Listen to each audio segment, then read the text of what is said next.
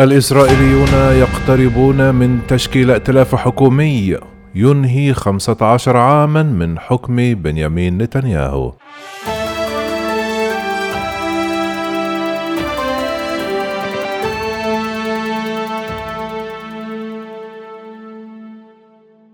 يقترب سياسيون إسرائيليون الأحد من تشكيل ائتلاف حكومي ينهي 15 عاما من حكم رئيس الوزراء الإسرائيلي بنيامين نتنياهو وذلك بالتزامن مع استمرار مباحثات التهدئة التي أعقبت اتفاق وقف إطلاق النار مع حركة حماس المسيطرة على قطاع غزة. كما تشير معطيات الساحة السياسية الإسرائيلية توجه السياسيين اليميني نفتالي بنت والمذيع التلفزيوني يائير لبيد نحو تشكيل ائتلاف حكومي أطلقت عليه وسائل الإعلام العبرية اسم التغيير.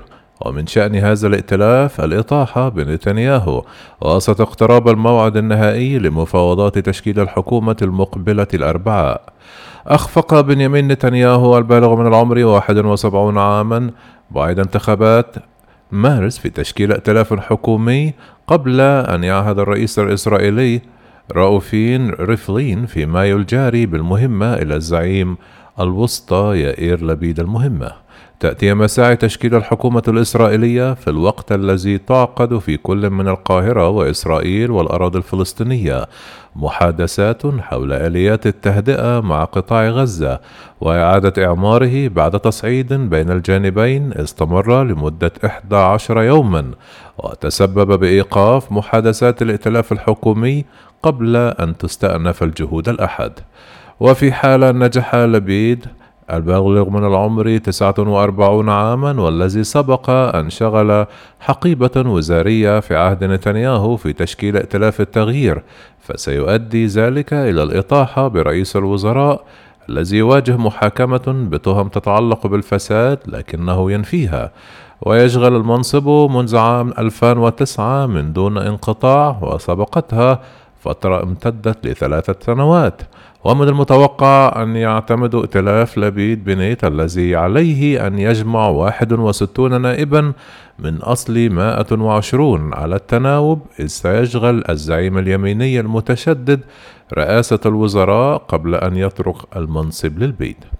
وسيضم الائتلاف الحكومي أيضا وزير الدفاع زعيم حزب أزرق أبيض الوسطى بيني جانتس الذي واجه نتنياهو في ثلاثة انتخابات سابقة غير حاسمة بالإضافة إلى زعيم حزب الأمل الجديد جدعون ساعر وسينضم إلى الائتلاف الحكومي كل من حزب إسرائيل بتنا بزعامة أفيغدور ليبرمان وحزبي العمل وميرتس ولكن يبقى الائتلاف المتوقع بحاجة إلى دعم أحزاب يمينية متشددة تدعم الاستيطان إلى جانب دعم النواب العرب في الكنيست وهي أمور تصعب تشكيلهم.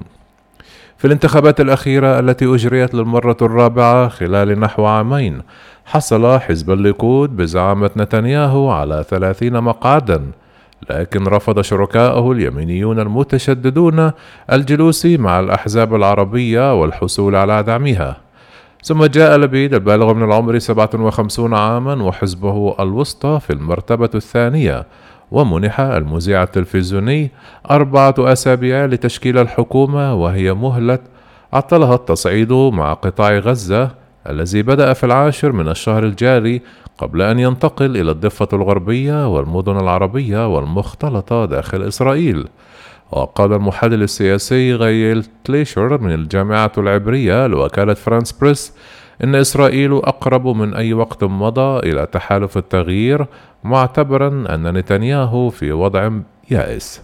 وكان نتنياهو دعا كل من ساعر وبنيت إلى الانضمام لحكومة تناوب ثلاثية وقال نحن في لحظة حاسمة بالنسبة لأمن دولة إسرائيل وصورتها ومستقبلها. كما حذر نتنياهو من أن أي سيناريو آخر سيؤدي إلى حكم إسرائيل من قبل تحالف يساري خطير.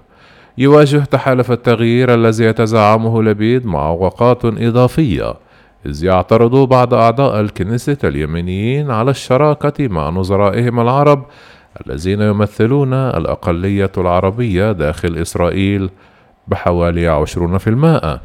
وشهدت المدن العربية والمختلطة في إسرائيل تصاعد التوتر بين السكان من العرب الإسرائيليين واليهود. وقال العضو في حزب يمينة عميخاي شيكلي للإذاعة العامة الإسرائيلية أنه سيصوت قطعا ضد الائتلاف الجديد وترفض الأحزاب العربية في الكنيسة الانضمام إلى حكومة يرأسها نفتالي بنت الذي يدعم توسيع المستوطنات الإسرائيلية في الضفة الغربية. ونوه نواب قائمة العربية المشتركة التي تحتل ستة مقاعد في البرلمان إلى أنهم سيؤيدون حكومة بزعامة لبيد لكنهم لن يدعمون تلك التي سيترأسها بنت. وقال زعيم حزب التجمع الإسلامي المحافظ منصور عباس الذي حصل حزبه على أربعة مقاعد إنه قد لا ينضم إلى الائتلاف لكنه سيدعمه على الأرجح بهدف تحسين أوضاع المجتمع العربي داخل إسرائيل. ومن غير المرجح أن يعمل أي تحالف حكومي جديد في إسرائيل على إيقاف مشاريع الاستيطان التي تصارعت تحت قيادة نتنياهو سواء في الضفة الغربية أو في القدس الشرقية. ومن غير المتوقع أيضا وضع حد للصواريخ التي قد تصل من قطاع غزة في أي تصعيد مستقبلي محتمل أو إنهاء العداء بين الجانبين.